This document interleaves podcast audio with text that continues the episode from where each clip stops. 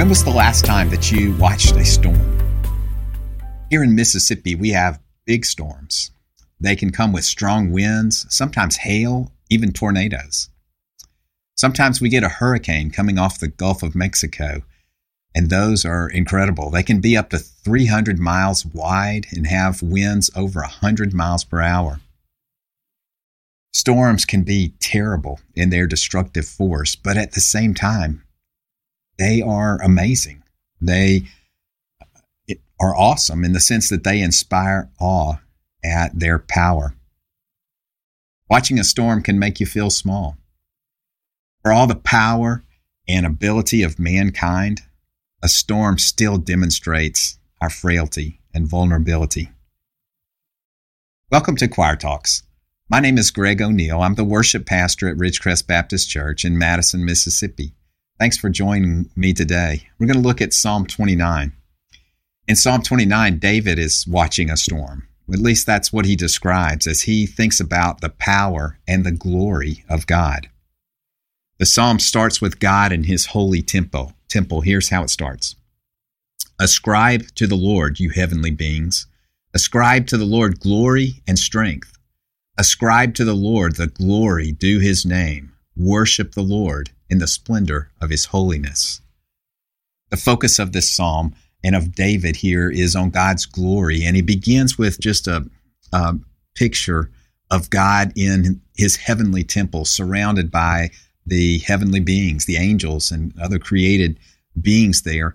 And uh, he he says to them three times, Ascribe, ascribe to the Lord, meaning give to the Lord or pay homage to the Lord. Set aside your own strength and recognize the strength of the, the ultimate power that is God. He gives us reasons why God's glory demands their ascribing, and that is God's strength, God's name, and his holiness. Then he switches from this picture of the heavenly court and of God's glory there, and he, and he begins to focus on God's glory on the earth, and he uses the illustration of a storm. He is picturing in his mind uh, this storm that, that comes over the Mediterranean Sea. Uh, here's what he says.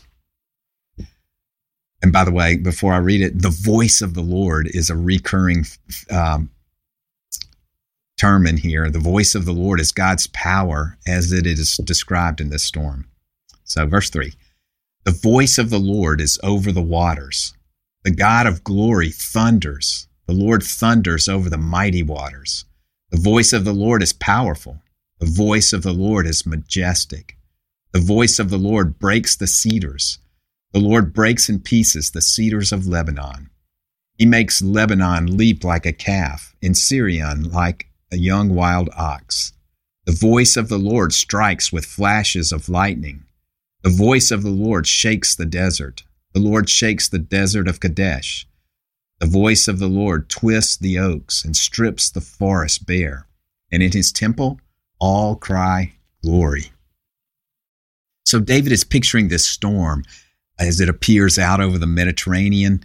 It moves on shore to break the cedars of Lebanon and then up over Mount Hermon. And then it turns south into the desert of Kadesh. All these places have implied meanings for the original singers of the song that maybe aren't so readily known to us. First of all, it comes from the sea, the Mediterranean. The Israelites were not a seafaring people. Um, the people who lived on the coast went out in boats, but the Israelites did not. To them, the sea represented chaos. And uh, so when the, the voice of the Lord moves over the water, it's a picture of God's power over what they turn, would have thought of as, as chaos, God's power being greater than chaos. The cedars of Lebanon uh, were famous throughout the ancient world for their strength. Um, as you, you might remember that Solomon uh, used them to build the, the original temple. Those cedars uh, were also used metaphorically in the Bible to represent different nations and their strength.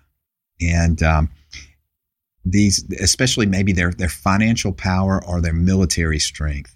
So when this storm of God moves over and breaks these cedars.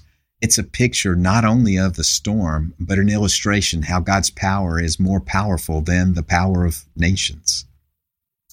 And it mentions Sirion, which is Mount Hermon.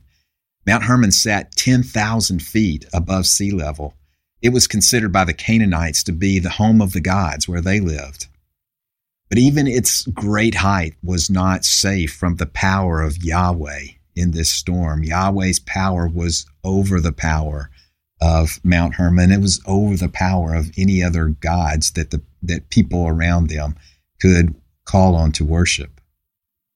God's glory was over all, and it says in his temple or in the heavenly uh, sphere, even the angels who have seen God's power still are amazed and say, glory. Then David ends the song this way. Uh, in verse ten, he says, the Lord sits enthroned over the flood. The Lord is enthroned as the king forever. The Lord gives strength to his people. The, the Lord blesses his people with peace. This may be a, a proclamation to those who look to Uh, the gods called uh, that we know in the Bible as the Baals. One of them was the storm god, who was thought to, to live as the storms uh, as they appeared. Uh, but here we see Yahweh. The, David is describing him as the one who rules through the storm, but is above it. As he says here, the Lord sits enthroned over the flood, over the storm. He is the king and the Lord of the true Lord over this, this power, this storm. And then it says uh, that he is enthroned as king forever. So not only is he the Lord and sit enthroned above nature, but it, he is also the king, or the one who has power over the governments of all the earth. Um, and then it ends with this blessing. The Lord gives strength to his people. This, this powerful, strong God Uh, gives or allocates his strength to his people. And then it says the Lord blesses his people with peace, and the word here is shalom. Um, now, shalom is a deeply nuanced word that is really deeper than our word peace. For us in this situation, peace might mean like the end of that storm, uh, when the storm is gone. But peace is is really to them, shalom is is deeper, it is It is um, not the absence of motion, but it is a sense of completeness and wholeness and rest, regardless of circumstances. This gift of shalom can only be experienced uh, when God walks with you through the storm. So there seems to be an to be an application at the end here. The Lord that we serve is an uncontainable power. He is not the tame old man in the sky that we sometimes picture. He is so much bigger than all of the powers of this world, whether natural or uh, man-made. Um, but uh, that doesn't mean that his children are immune to storms of life. Instead, he allocates his strength to us as we walk through the storm, and he gives us his shalom. Psalm twenty-nine. Have a great day.